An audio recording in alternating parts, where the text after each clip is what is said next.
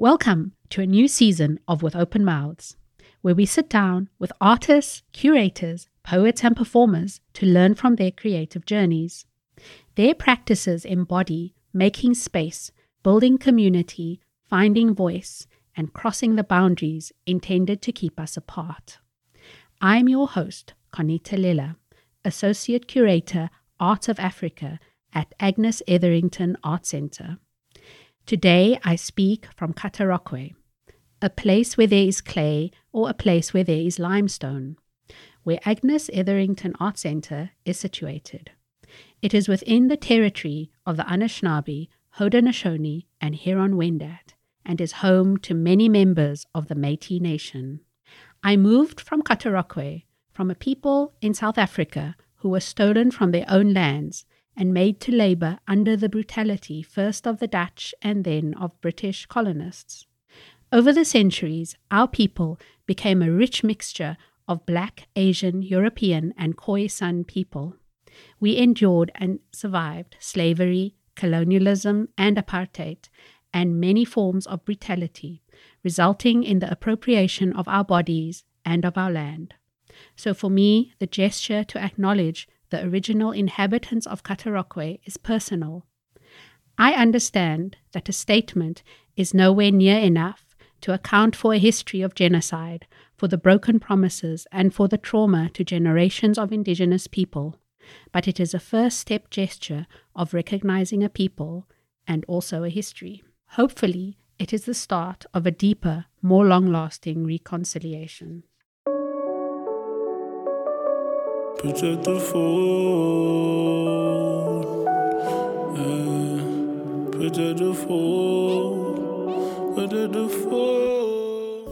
In this episode, we spoke with Winsom Winsom and Pamila Matharu, who were both at Agnes over the summer installing their shows. Winsom is an Ashanti Maroon artist. She has a remarkable career as a multimedia artist with a background working in various media including textiles, painting, video, installation, and puppetry. Winsom is significant both as an artist and as a cherished mentor to many artists of color. Pamila Matharu is a settler to Canada of Punjabi Indian descent. Pamila's work culminates in a broad range of forms, including installation art, social practice, and experimental media art. So let's dive into the conversation with Winsom and Pamila.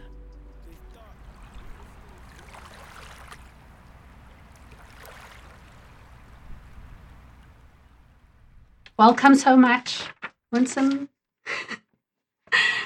and Pamila. Thank you. Thank you. Um, you're both in Kingston at Agnes right now, installing your shows. Can you tell me about your practice, Winsom? I know it's it's it's it's big, and where do you start? But...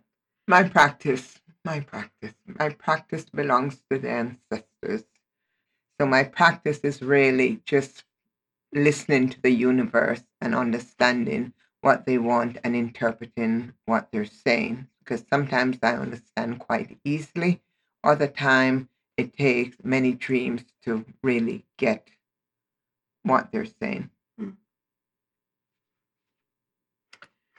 I guess for me, um, and the reason I'm here is, you know, because of Winsom.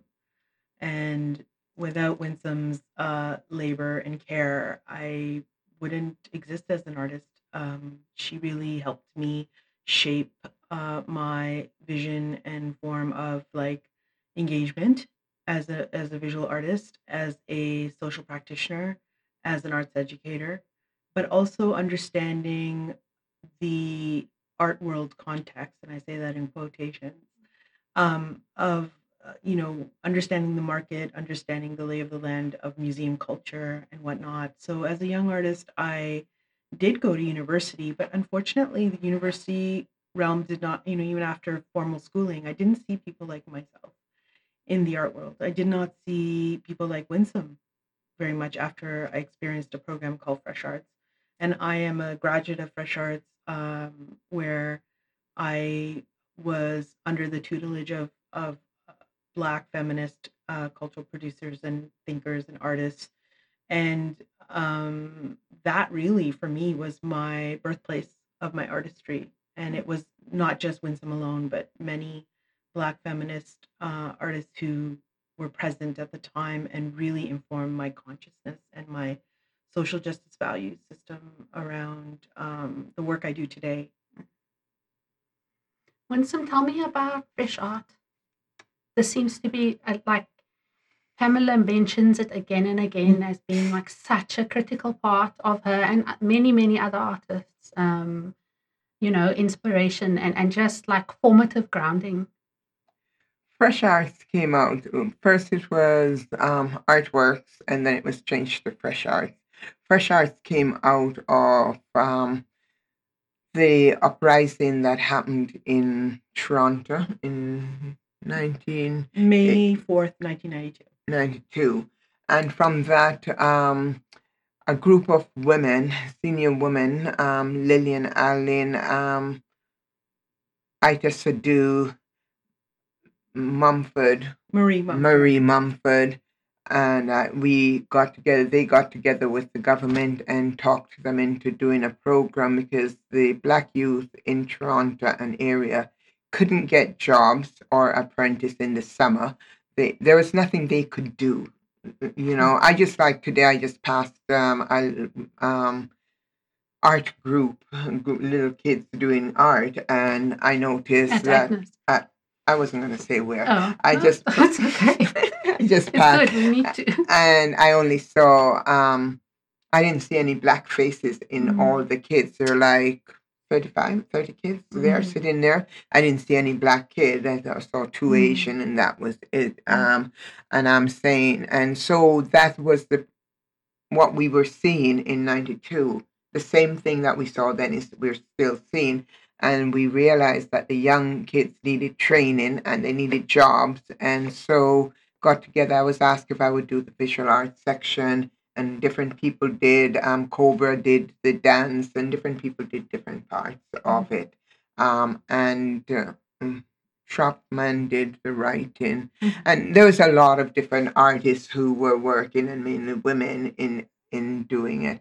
And I set up the visual arts program, and my concept in visual art is that it's um, getting them to be free, learning how to do it. And so in Fresh Arts, they were paid just like if they were at work. They came for the summer, they logged in, signed in, and they got paid. If they were late, they didn't get paid for that time because it's by the hour. At Mm. the end of the week, they got money. If they didn't come to work, they didn't get paid. And was learning art forms was work.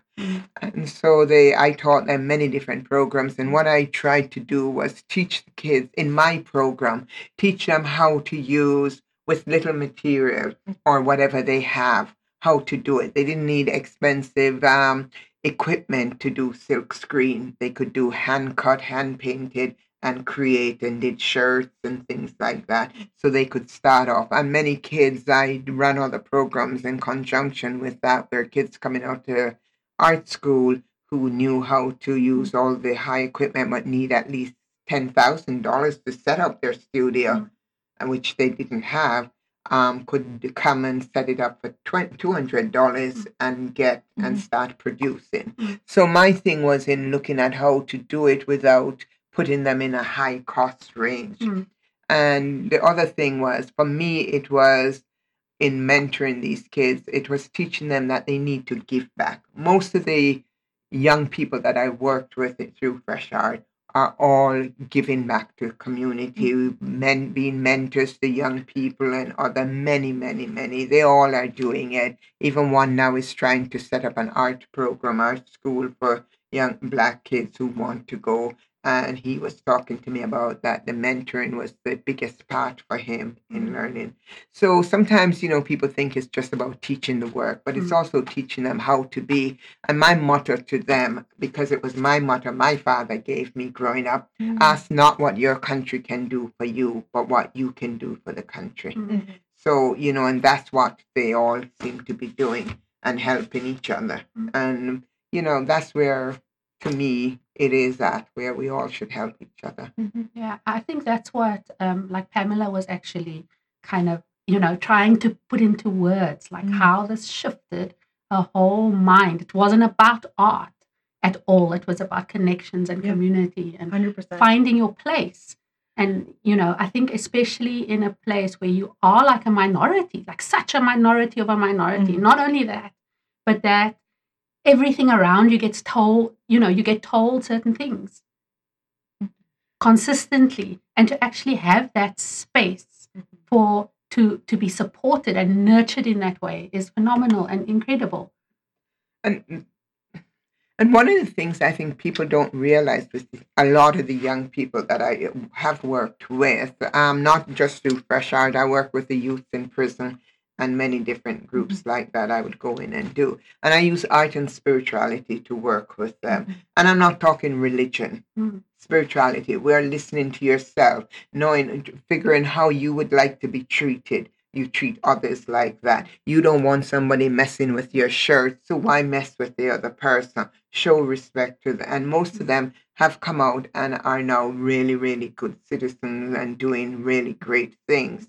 And that's the, you know, part of it is in school, they don't teach them the history of their culture. They're getting the white man's history, and nothing is wrong with the white man's history if it was true.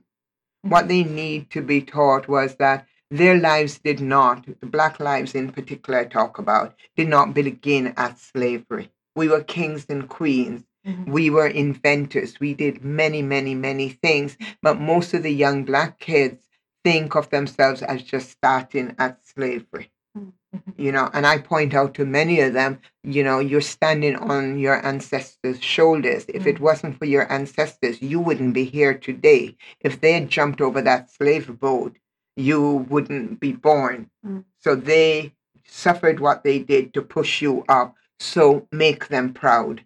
Look at what they're doing and, you know, look at what you're doing and say, would my grandmother, great grandmother, great great grandmother who suffered all the hardships through slavery, how would she be proud of what I'm doing? Just to do what you know would make and make yourself. And once you decide to make yourself proud, then you're going to do great things. Mhm. I had a choice of going bad or good. I chose good. where where did you get that sense of connection? Like Um, coming from, you know, coming here in the 70s, where did you get that strong, strong sense of connection, that ancestral connection? I have had that since I was, I remember at age four. I knew I was going to be an artist and I knew that I came to protect young people. That's my purpose this time around. Hmm. I'm very connected to my. When I was growing up, they would call me and say, "Oh, she's a throwback," and I used to think it was really, really bad because I would do stuff and they would say, "Oh, mm, she's a throwback." And then when I really went back to Africa, I realized a lot of the stuff I was doing was stuff the ancient people used to do, but I had no idea they were teaching me, but I didn't understand why I was learning all these things and so I used them. I know people thought me strange, um, and I don't think of myself as strange. I just think of myself as I'm different. I'll even say I'm from another planet, just that you know. Mm. And even the country I grew up in, most people would say to me, "Where are you from? You're not from this country, um, because you don't think like we do." But part of it is the ancestors. I listen to them.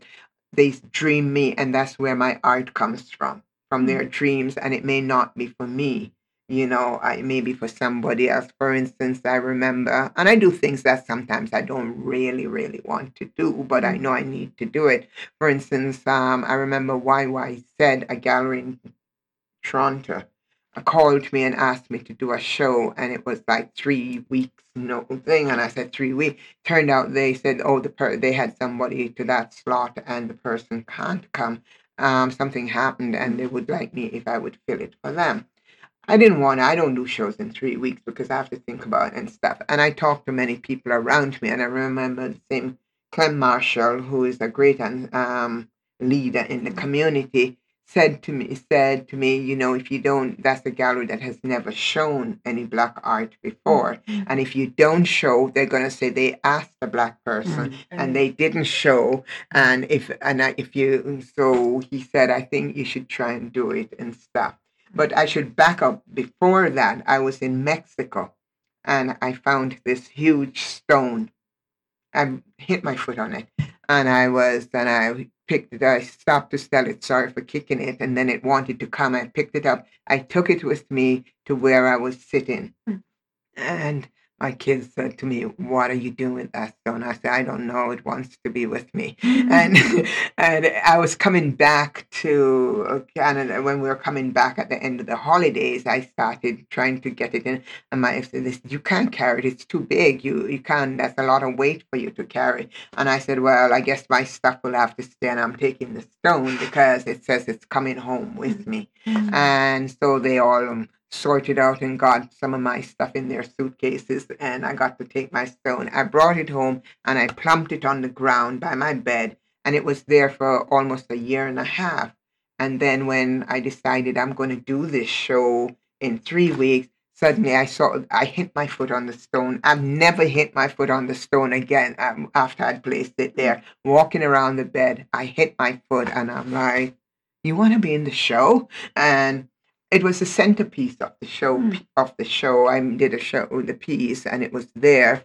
And I remember um, the day of the opening, lots and lots of people. It was crowded, people around the block trying to figure and the police came to see why people were lining up, how they couldn't get in. It's a small gallery and stuff.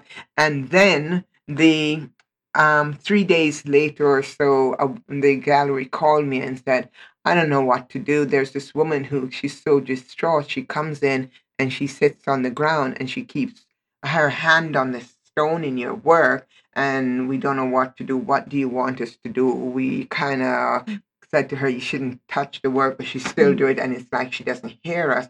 And I said, Leave her alone if she has it, because I remember how the stone talked to me. So I figured maybe it's for her. And mm. she kept her hand on the stone for all this time. And then finally, one day, maybe month, a month, I decided to. I was passing the gallery and I thought, oh, let me stop in and see. It was near lunch hour. They say she comes in every time around lunch hour. So I went in to see if the woman was there, and I said to the director, I said, um, did, has she come yet, or am I too early, or what?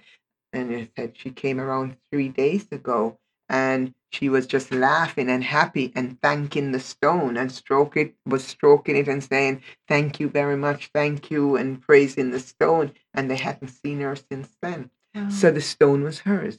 Hmm. It was for her. Hmm. So you know i can't not do something even if i don't feel like doing it Mhm. because it may be for somebody else. Yeah, i don't know if i yeah. if i rambled. So things No, didn't. like objects, everything, everything can speak. everything Drake. I did a piece called um where I did stones from around the world.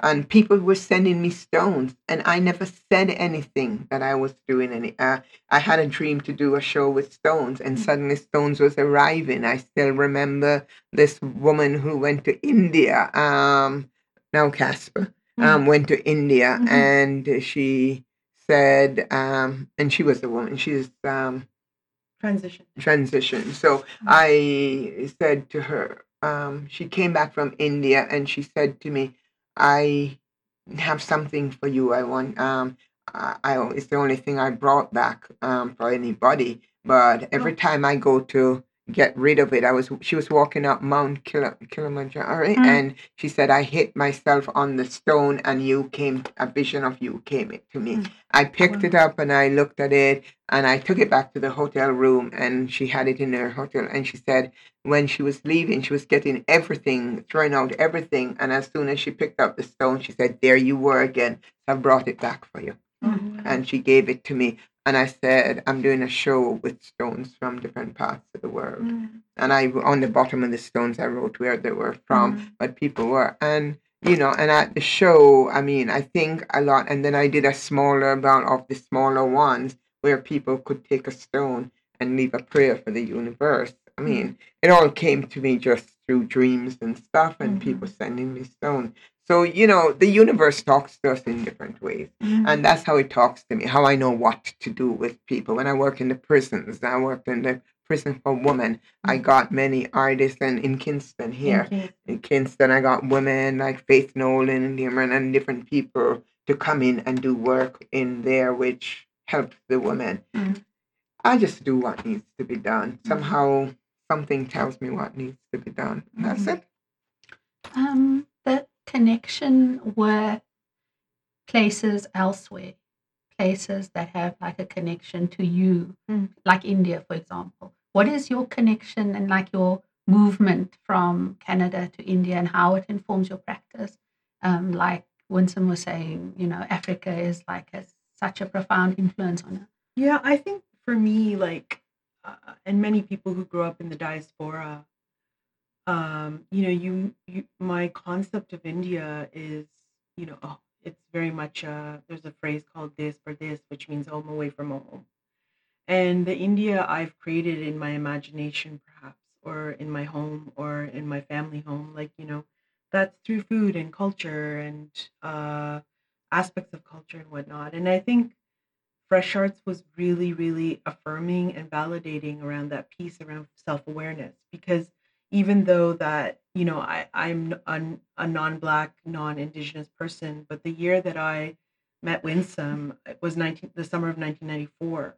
And that was the year that they allowed non Indigenous and non Black racialized youth to um, be part of the program because it was also incumbent on sustaining uh, funding and whatnot. If if if it didn't grow, like that, that would mean some detrimental.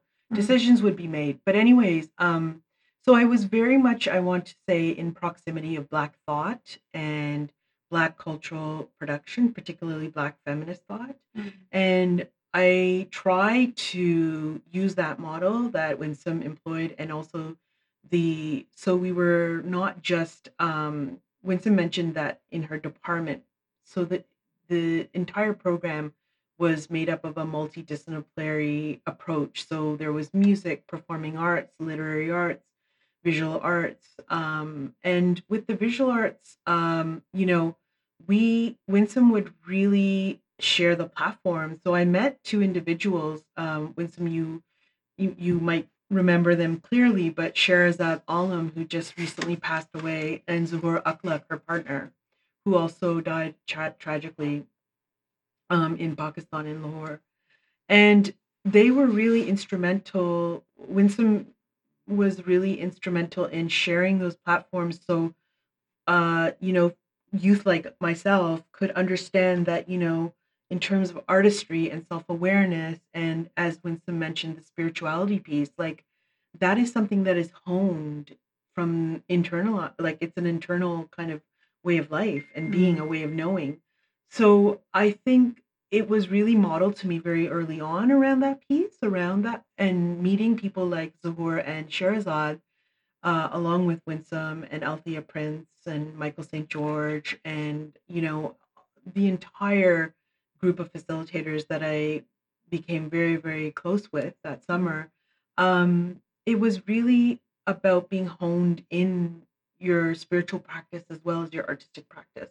They were not in some ways siloed the way the Western canon teaches art. And in fact, we don't ever talk about the spirit in the Western canon. Mm. So it was it was very like something that was familiar to me on a spiritual religious Mm. uh, level, but then I quickly realized through Winsom's teachings that you know this the spirit is something to be nurtured and honed for the artist, right? So, um, and that was about going back into myself uh, around learning my, I guess, my Indianness in a very uh, diasporic context, and uh, being born in the UK, there's a very large diasporic South Asian population in the UK as well as in Canada and Australia and many parts of the different world in the Western world. So our India is not just from the motherland, but all over the place. And now with um, music and culture and film culture being so extrapolated through um, screen like digital um, access and and the internet, um, it's not that it's so far or foreign to a Mm. young person who doesn't have access to India.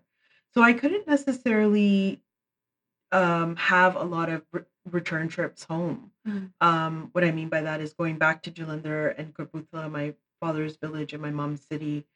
But I had a few trips but the more or less my identity shaping around my Indianness came from a diasporic lens. Mm. And also watching Winsom and the Black youth in Fresh Arts and being in proximity to them and adjacent to them, I understood my culture through learning about Black thought Mm. and and not mimicking or um, appropriating, but understanding that context and um, around my own identity Mm. and how I was shaping it as a young person. Because I was like, uh, it was 1994. I was the summer of my 21st. I was going to turn 21 in the fall, and you know, um, yeah, it was really, really for me very instrumental and foundational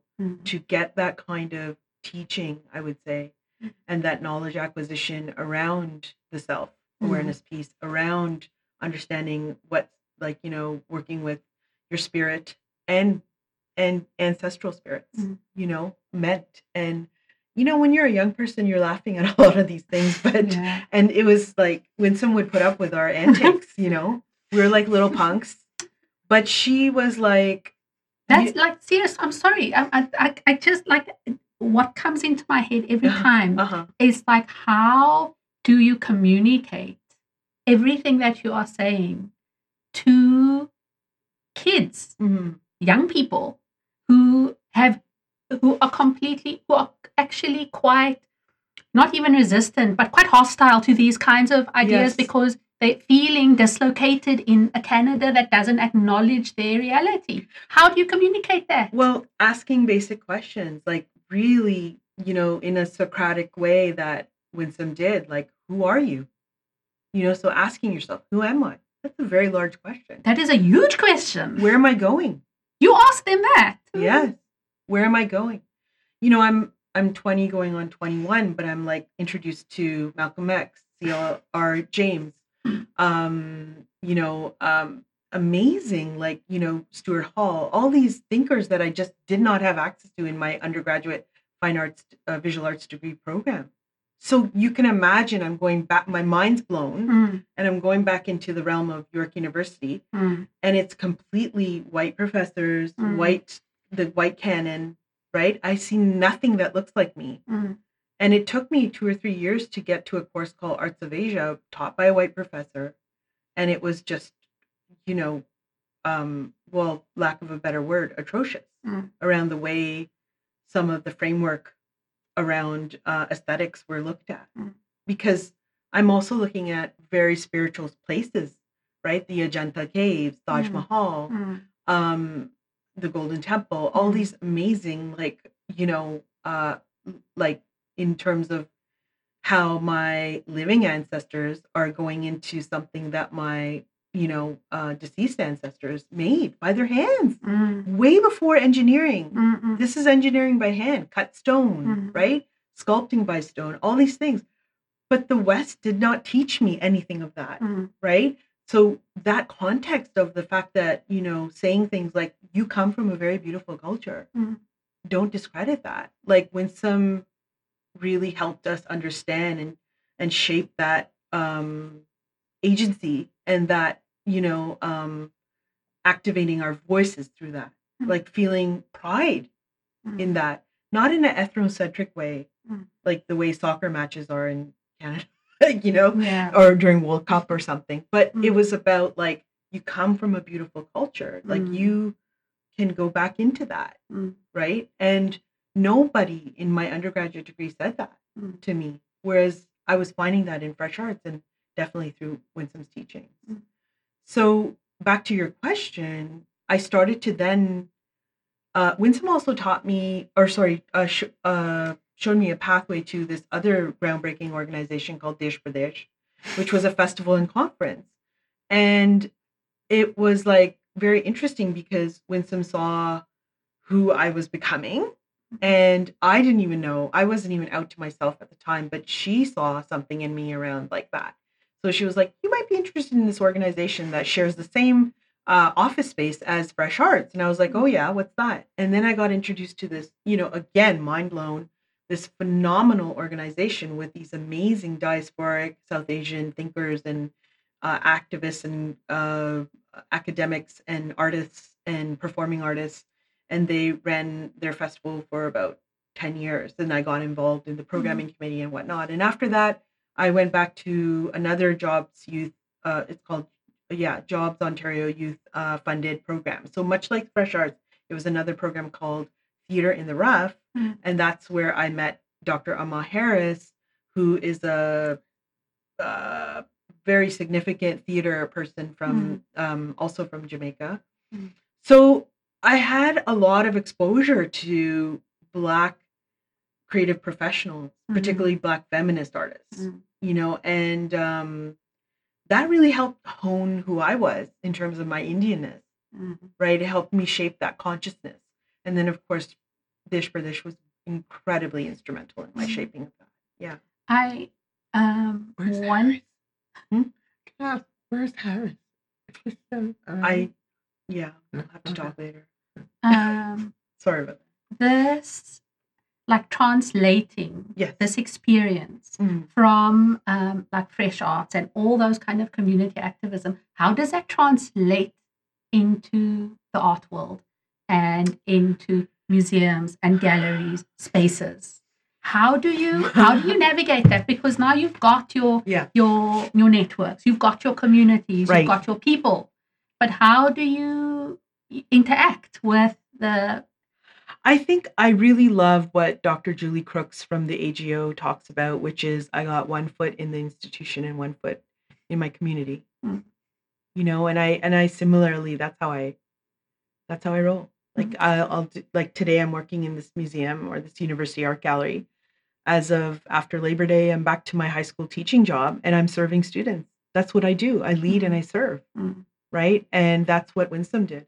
I open the door and keep it yeah, wide open. Yeah. And I and I use the same framework. And if I, I'm not gonna no word of a lie, I have called Winsom up in the recent past and say, Oh my gosh, what do I do about these youth? They're like not listening and this and that. And I have like, you know, shared my struggles. Mm-hmm. And she's just coached me from afar when she lived in Belize, when she's back in Toronto visiting or whatnot. So I, I just kept the, this is one mentor that I actively mm-hmm. keep a connection with.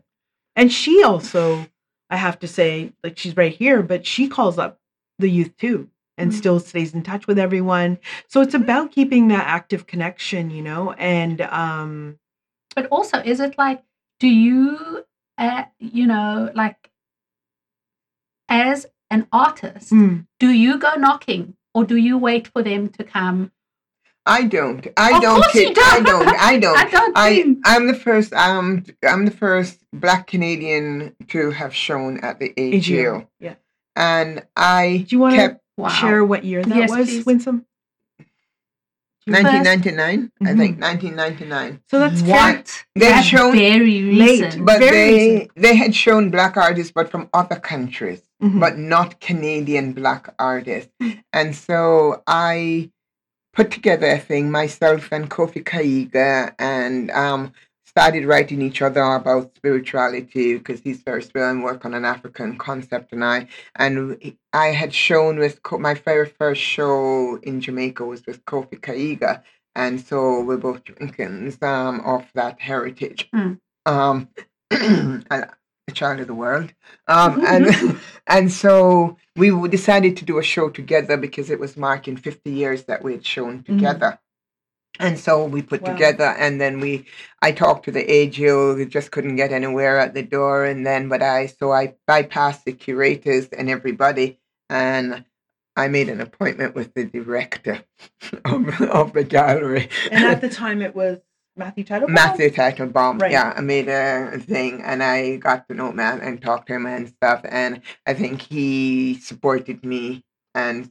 to the curator and mm-hmm. stuff and that was when they w- hadn't quite agree- said yes yet and then they CAN:BAIA, an art organization, was looking to do a show there um, to do at the AGO of black artists, but I think it was mostly off from other countries because um, I wasn't asked to be part of it. Mm-hmm. And then theirs was turned down because they, I don't know why, it was turned down. And they suggested that they talk to me to see if I would let let it be the show to promote to for Canva.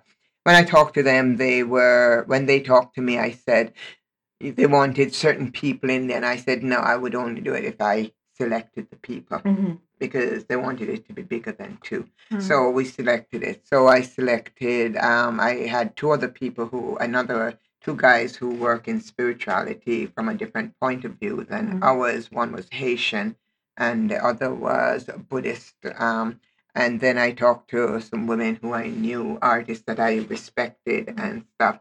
And they said at the age of, uh, they won't let us. I said, yes, it's going to happen if you say yes.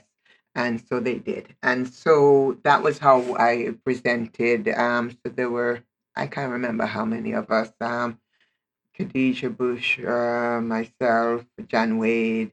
Um, uh, there were six or seven of us, which is my number. Somehow seven came together. And so we did the show. And then while it was happening, the, they didn't like, the curator decided they didn't want certain, one person in there because um, I can't even remember. It was Keith Agard work. And I said, Mm. no, he's saying um, his work is going to be in there and stuff. So, um, and they were, Mm. so I called up all the other groups and the other people, and I said, look, if Keith's work isn't in there, we all walk.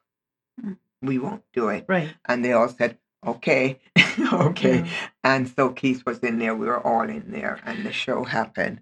But back to your question about the art world, right? It's Mhm. like these are the kind of barriers that exist for BIPOC artists, like Black, Indigenous, and racialized artists. We often have to wait. And it's um, prior to the realm of decolonizing and um, looking at the actions for the Truth and, Reconcilia- Truth and Reconciliation report. Like, you know, uh, there's been a long history of the gatekeeping, Mm. right? And if you want to use that Western model, well, the thing is, and this is why Fresh Arts was so successful, you boil down those silos, Mm. you just break them down. And it is like the one room schoolhouse, Yeah. Mm. right? Which I, st- yeah. Which yeah. is what works It for works. multidisciplinary, because the, the, the language in the West is multidisciplinary, but that is the strategy that a lot of non white cultures use Anyway. and yes poetry prose right like Mhm. this is this is in our our spirituality Yeah. right And just like way of being. the way of being the way of knowing Mhm. our ways Yeah. of knowing right these are our indigenous ways of knowing Mhm. right so when the west wants to sell yoga back to me Mm. you know or meditation It's what you live. or yeah or mindfulness like Mm. it's like are you kidding me Mm. like this is my this is what i grew up Mm. on Mm. right this is what my family taught me in my faith but it's um you know i i just at some point i had to stop working Mm. with white practitioners of yoga because it was like you're you are extracting Yeah. all the beauty and spiritualness out of this form of of contemplative practice and i don't know where contemplative practices like winsom can fit in the uh museum Mhm. of, of like if we're going to talk futurities then we're Mhm. going to have to do a lot of work Mm. lot of work deconstructing the ways of uh, what the West assumes around acquiring work by artists like Winsom or um, you know indigenous artists or m- myself or whatnot. Even though my language or m- the way I operate around uh, materiality and form is, of course, what I learned from school Mm. but I'm also trying to play within the museum. I'm, you know, leaving things crooked on Mm. purpose No, on the wall, okay, right? okay. on the wall. I'm cl- like I'm just just so happens that I'm, you know, wallpapering my imagery on on the Agnes's walls. But you know, sometimes I push too hard and something rips, and I'm like, Mm. oh well, Mm. like i- it's gonna stay. I'm not Mm. gonna rip this down. I'm gonna Mm. leave that rip up, that little tear in. But those rips, I'm gonna cut Yeah, those yes, rips are yes. meant.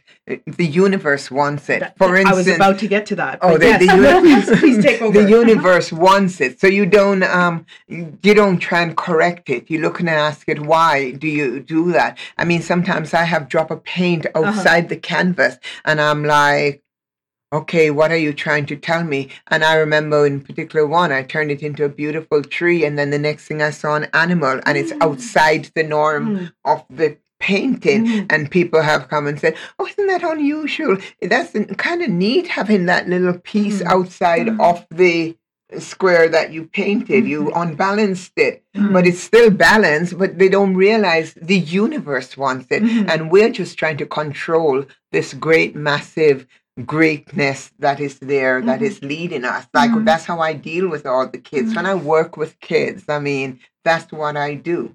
I don't try and. It's kind of like saying, listen to yourself, but I respect them, and that's the foremost. I think why the kids are. I, I call them kids. They're kids to Yeah. They, to you, They're, they they're kids to yeah. me. I You're a kid to I know. I know, and, it's you know, great. I- you know, you know, but they, I respect them, Mm. and you know, by respecting them, they want to do. They start to respect themselves Yeah. and try to get into themselves who they are. Because I don't talk down to them. No. I don't. We're equal. I respect you. Mm. I can learn from you. You can learn from me. Mhm. I mean, and I see that all the time where I may tell them to do something this way, and someone smart ass person will Mhm. say, Oh, I want to do it this way. And I said, Okay, you can do it that way. If it works, it works. I Mhm. mean, we I will learn something new. And if it works, I congratulate them and said, Oh, that's great. Now I know another way to teach it. Mm. This- And I think that sometimes it is what happened where young people uh, knock against their uh, people who are trying to help them Yeah. because they're dictating to them, you have to do this, this, and this way. Yeah. Mhm. And then they're living for a new generation, a different time, a Yeah. time without us. Yeah, Mhm. and Winsom, you just use the word norm, right? So norms, standards, you know, like that value system again is Yeah. hegemonic, Mm. Yeah. right? So that paint drop outside of the canvas, right? Whether it was intentional or not, or whether the universe, you know, kind of goes, you know what, we're gonna, you know, fuck with your symmetry today. Like, you know, like those things. What's your word, girl? Okay. It's okay. okay. Okay. Oh, you can edit. Yeah, yeah. No, we Yeah. okay but the point being is that those are again very innate kind of decisions that the system just doesn't allow you to make those kind of Mm. sloppy misses and missives like you know Is so it like, are we always going to have to have one foot in and one foot out? Or are we going to have to burn it down? Or are we going to have to pull it apart? Are Yeah. we going to have to put, how are we going to make space and live in this space? it okay what it matters is and i really truly feel this like in terms of if you're gonna are you talking about decoloniality No, Or I hate just- that word. I okay, hate that word because I feel that like Mhm. liberation has always been around. you're right And it's It always and and and and I feel that that term has been like co-opted Mhm. by people in institutions to tick off a box. yeah Um, I, I completely I feel the Right. spirit of that, yeah but um, I just yeah, yeah I, I think that we've been trying to do this Yeah. for so many years. absolutely Um, and and the thing is is like people like us it's like there's a phrase in with equity equity facilitators invited oh, to the God. invited to the party but never asked to dance so Yeah. you you have a seat at the table but Mm. don't do anything or, or, or so you it's a can't. bit- you, you, you can't, do anything yeah. your hands are tied and people don't know and you're just asked to smile and kind of keep the peace and it's like you know at the end of the day like i can't tell you when when i did my show at a space in 2019 i- if you ask people in toronto who i was oh yeah pamila matharu da, da, da. but it was my labor that was used and that's what created so much attention Mm, not necessarily my exhibiting history. So i then made uh, an artwork to that kind of uh, you know poked fun at that. It's like I, i'm i was serving it back to the curatorial committee c- community in toronto right? Like that you know we're very aware of what you do and pigeonhole us and Mm, mm, gatekeep mm, and mm. you know all those kind of things and pat us on the head. It's like uh you know there's only so much you can take for a certain amount of time. So it's like even looking at the day of may 4th 1992 one person's uprising is another person's riot. Mm. one person's freedom fighter is another person's terrorist right? It's really the way that it's all about perspective is everything right and i really employ that in my role as an artist as an educator as a cultural producer as someone who has recently gone to market Mm. you know that's very new to me but like again the precedent to me or the model shaping for me is watching Winsom, and she was doing all those things, and I was like, yeah, I want to grow up and be like Winsom. You don't want to grow up and be like Pamila. yeah, it's like um, like you said, you've only recently Yes. come into the scene. For me, and and for a white artist who's you know been Mhm. practicing for as long as you have and has been developing Mhm. your practice, Mm, that is completely absurd. It's absurd. yeah, 20, Um, 28 years. I started at I've age been- 20. I started at age 10, There and you I'm go. just just beginning to really show in any. In Yeah. a major capacity. So, like, is say? it worth Not it? even Are major. These, you know, are these You know are what- these systems right? that that um you know are now Yeah. opening up and are now giving us uh, like you know i'm speaking from my own perspective Mhm, mhm. like i basically had to leave south africa to come and get some kind of you know like But- audience here yeah. Well, But- you're. Oh, sorry. Go ahead. But it's um, I, and I don't know if I should say this, but I think after it's the year of in the United Nations for people of color Mhm. to be shown to be done, and all the galleries are showing and having them on their heads. And I think after that period is over, I think they're going to go back to the way it was and gatekeep more, even tighter. wow That's my gut feeling. But they're selling off a lot of art now in in major museums to make space for, uh, creating space for and room for BIPOC artists in the collections. They're not really. Um, I don't know about Canada, but I keep reading Canada. about I- American museums. I don't think. Yeah. I I just feel. I don't know. I don't know. you don't. Maybe I'm too vocal for a lot of them. And that's the other thing. I'm very vocal. Uh, I'm very vocal, and I'll say what I see and think. I don't really. uh, You're not paying my bills.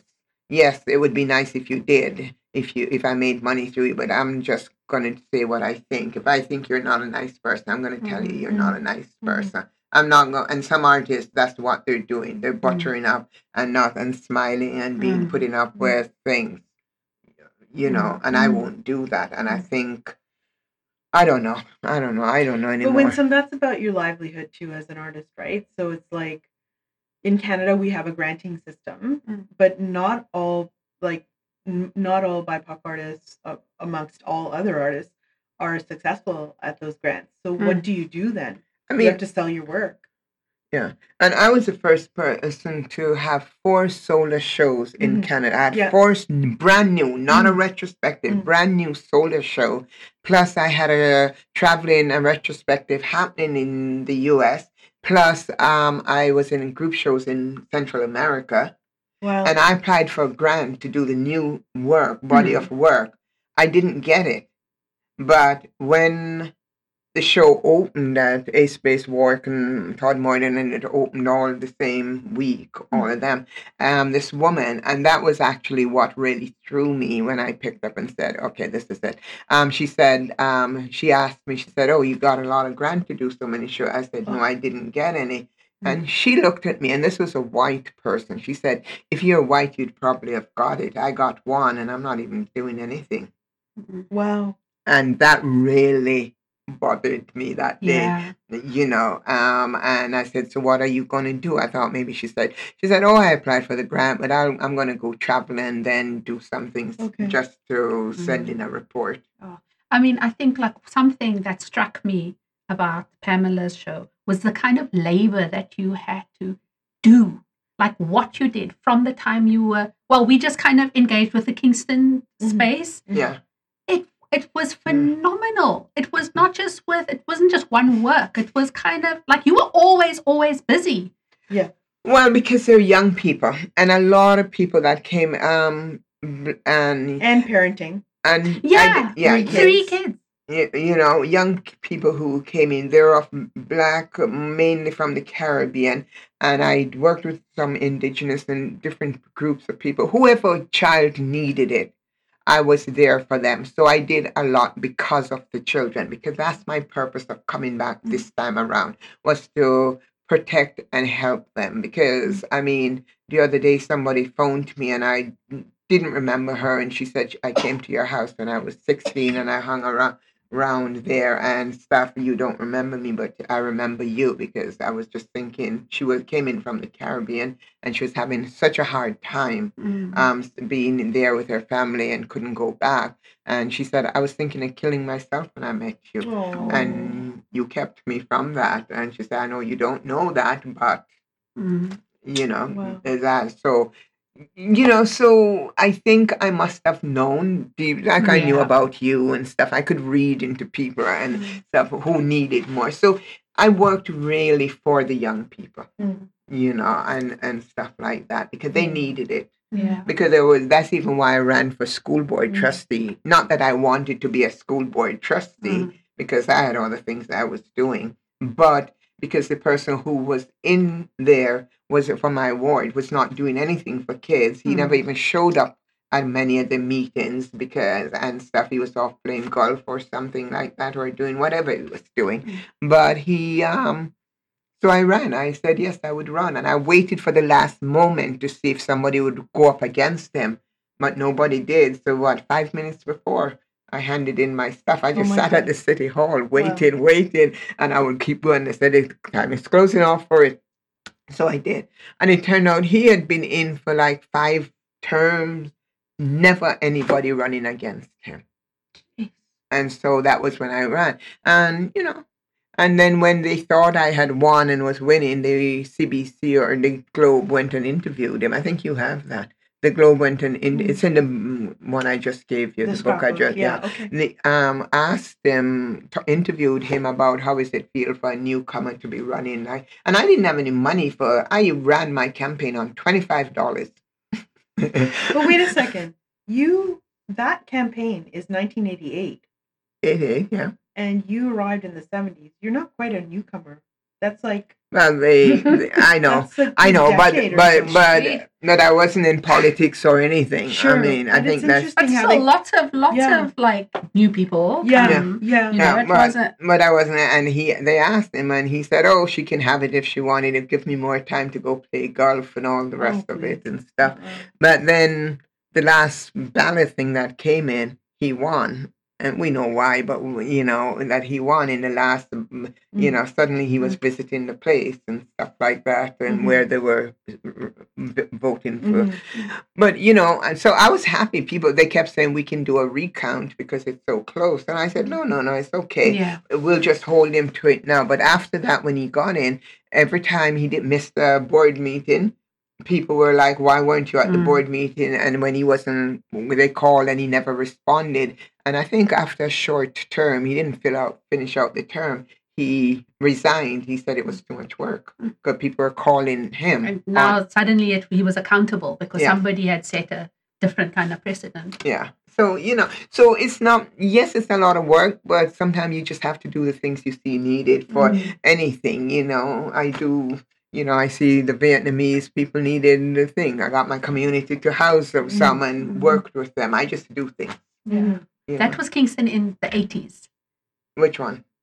What you just What you just. Yeah, I was in was- the 80s, and the Vietnam was whenever the Vietnam War was, and that was in Lansdowne, which was beside, it's beside Kingston, Mm. just down the road, on a village outside. And you did a lot of fundraising here for different organizations. They needed it and Mm. I believed in them like the Kingston Artists Association I Yeah. believed in them so Yeah. I did it and some of my, a lot of other fundraisers are for different organizations in other places but Mhm. you know it's I had the skill of being a chef being able to cook so I did it you know But you came up against like resistance. yeah You came Yeah, up. but- I mean, that it wasn't just. It wasn't like easy. It was. No, it it wasn't was easy. really. It wasn't tough. easy, especially, and I think I did it for my kids because I remember when my son was walking down the street and a car stopped, and he was walking with his dad, who's white, and a car stopped and said, um, told him to go back to your country, go back to where you are and stuff, and I don't know what else. And it was a one way street, and they must have gone around and come back on Mm. Princess Street Mm. and did the same thing. And then the, his dad said, "Come, let's go home," and they went home. But he never said anything about it. And my son, I he he said, and I went to my son and I said, "What?" What's wrong? He must have been 11, 10, 11. I, I said, "What really happened?" And he said, And he told me the full story. And I said, So did you talk with your dad? about-" He said, I don't think he'll understand. Oh. Yeah. Well, he was white. We, I, you know, it's like I go to functions, many things I didn't want to go to, but I went to, and I was the only black person there, and in Right. Kingston, Mm. you know, and Mainly white rooms. you know, but it was like you have to do things. If you are here and you need, you have to open the door. You have, you have children, you have to open the door. Mm. You know, it's you just have to. Yeah. And It's- and I think like that is like I've got one more question and I want to know what is it that specifically what can people do? What can people do? What can artists do to rise above to, you know, um, especially here, especially in a, a place that is so homogenous. I think informing yourself, not expecting indigenous, black, or racialized people to teach you constantly.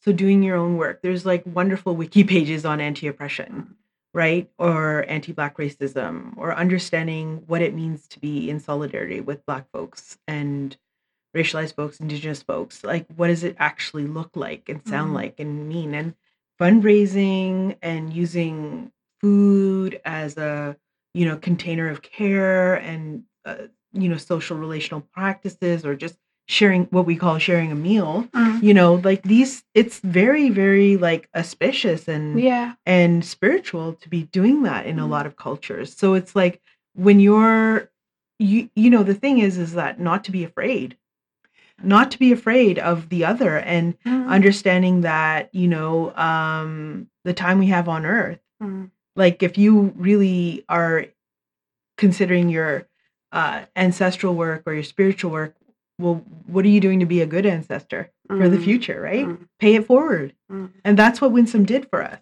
you know I don't think it's up to us to do change it. yeah I think it's up to the, the other people Mhm. to inform yourself. I don't mind when people ask me questions, and some people ask me questions. Or, or, or white folks, for instance, ask me, or or Japanese, or Mhm. whatever. Mm. Learn about each other's culture. yes Just sit down and uh, ask about and ask.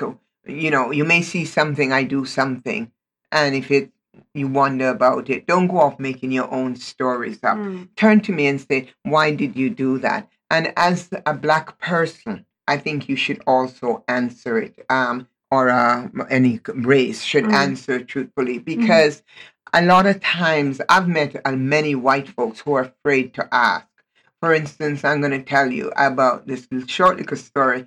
This woman, I moved into Sydenham, which is just outside uh, in Kingston, and the next door neighbor um we didn't want her kids playing and coming over. I invited them, we didn't want it, and the kid the kids wanted to come and play with us. So we have to and the mother didn't want she kept separate. I finally just went to her and said, Why can't my kids play? Or they would come over and play, but as soon as they hear their mother driving, they would dash home and say, Gotta go mm-hmm, home, we're mm-hmm. not supposed to be here. So I went over to her and I said, I need to talk to you. Mm. And she said, What? And she was looking very, I said, I want to know why but your kids can't play with my kids. They're all Mm. the same age. And she looked at me and she and she said, If you if it's okay with you, I guess they can. And I said, And you can come over too. If you don't know who I am, come on over. They're young kids, I can see. And then she finally told me her first encounter with a black person was in Toronto. She was on the subway, not subway, in an apartment building in the elevator going up. And the um her little girl must have been five or six, and a black man entered the subway. And he, the little girl looked at him and mm, to her, and the little girl said something to him about, uh, "You're tall, and why I always asked him some question, and he just turned and she got really scared and she was afraid for her life. He ranted at her. So right away, Mhm. She pulled back, and it's black people are a certain way. Mm. Her very first encounter. Mm. I was on um Wasaga Beach when Mm. my son was five, and as we were walking down, I saw these women um talking, uh, and they were pulling themselves together and pulling their kids over. And I went, and my son just ran down and started uh, um thing, and the kids um came forward, and I went down and I said, uh, "It's okay, they can play together. It doesn't bother me." Mm. And the woman looked at me, and then talking, the little girl, one little girl said to my, "You are so lucky. Your mother never knows when you're dirty." and and I and no, I um, and I said, and I just and the mother was uh, apologizing. And I said, no, she even thing, and I said to him, uh, to her, it's her skin. He's black and stuff. And she said, you don't look like the black people on TV. It was the first time they were seeing black people. This was in 1969 or 70. Uh, I Wow. I came in 69, 70. And it was the first time they Mm. were seeing black people in person. This is Wasaga Beach. Wasaga Beach. Wasaga Beach. Wasaga Beach. Where's Beach. Osaka Beach? Uh, Outside of Toronto. outside of Toronto. That's Yeah. crazy. Yeah, but it was true. I went to Wow. Hamilton. I remember when I saw the first black person in Hamilton. I was Uh-huh. like, across the street to Uh-huh. talk to them. Uh-huh. Uh, no, because Yeah. he didn't have Yeah, it in the yeah. 19th thing. And so, and the woman said, "You not upset?" I said, "No." She's just saying she sees it when she Uh-huh. gets dirt on her Uh-huh. self. It's brown, and she you make her wash it off. So that's what she's saying. Mhm. And I didn't take it as an insult or anything. I just took it. Here's a kid who don't know. I need to Mm. explain to Mm. them what it Mm. was. Mm. And I know it changed. After that, the woman started talking to me and asking me things on the uh, sh- movie they seen, and it was uh, not Aunt Jemima, another one they were seeing, and they were asking questions about it. And I Mm. said, "It's not. You need to get out into your community." I said, "Find an organization and Mhm. get to know some black people." And stuff in a good way. I told them it's not a patronizing thing. And you know, so sometimes we have to just be helpful too when they ask us, Mm. you know. And I mean, I've had friends who are white who have said stuff, and I think about, and I said to them, I think that's racist what you just said. Mhm. And they'll say, I don't think so, and they'll explain why they said it and stuff. And I said it could be both way. And I said, okay, you get a, uh, I don't like it, but I, I can see where you're coming from Yeah.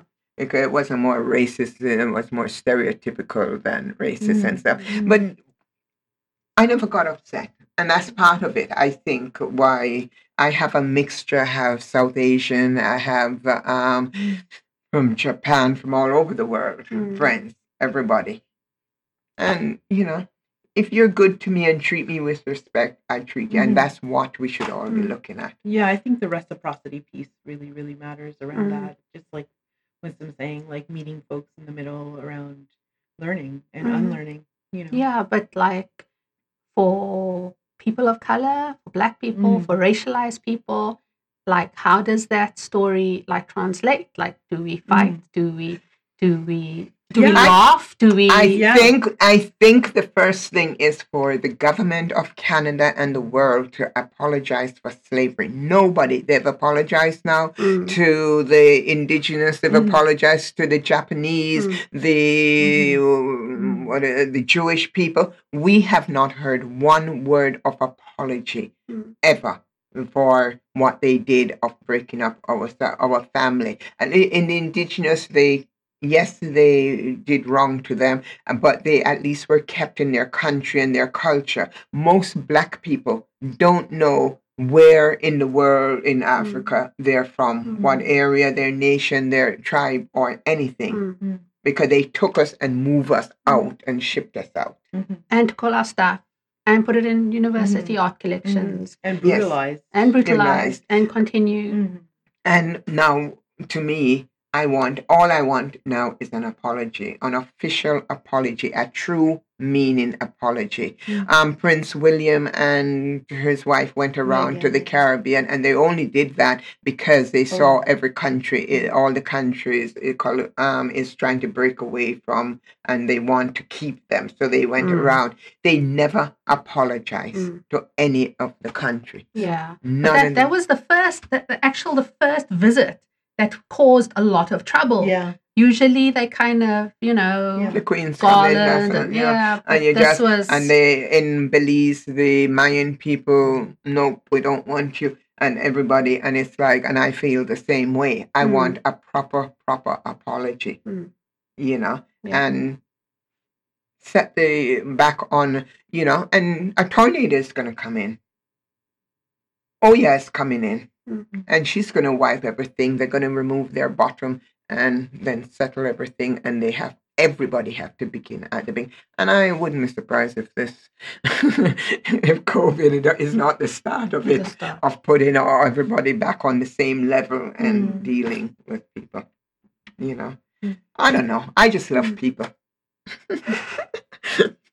I do, Aw. especially if they're young, younger than me. I wish I, I, I really wish I had like the privilege that Pamila Mm, had of like being in your class and being at that. I just that I still can. I have a lot of people I still mentor. Some of them are Mhm. older. I still do a lot um Mhm. thing, and people just talk to me on Zoom, or Mm. they think they're going crazy. So I, they all know I'm crazy, so they call me to talk because I say I'm crazy.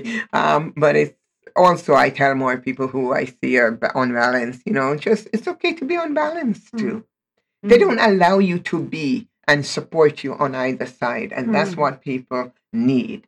I know when I was young, I should have got support, proper Yeah. support. I never got it. Mm. My parents didn't know how to. They didn't know. They were scared and stuff and things of me, my sisters, everybody. But you know, for me, it's like just supporting people where they're at and helping them when they're ready to move forward. Move forward with Mm. them. You know, if they want to stay where they are, leave them but explain, I can't stay here with you. Mm. I have to move forward. When you're ready, holler and I will stretch my hand behind and pull you up. Everybody should pull everybody up.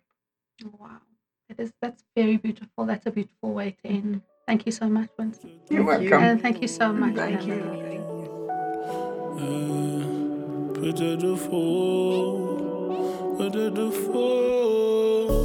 Thank you for listening to With Open Mouths.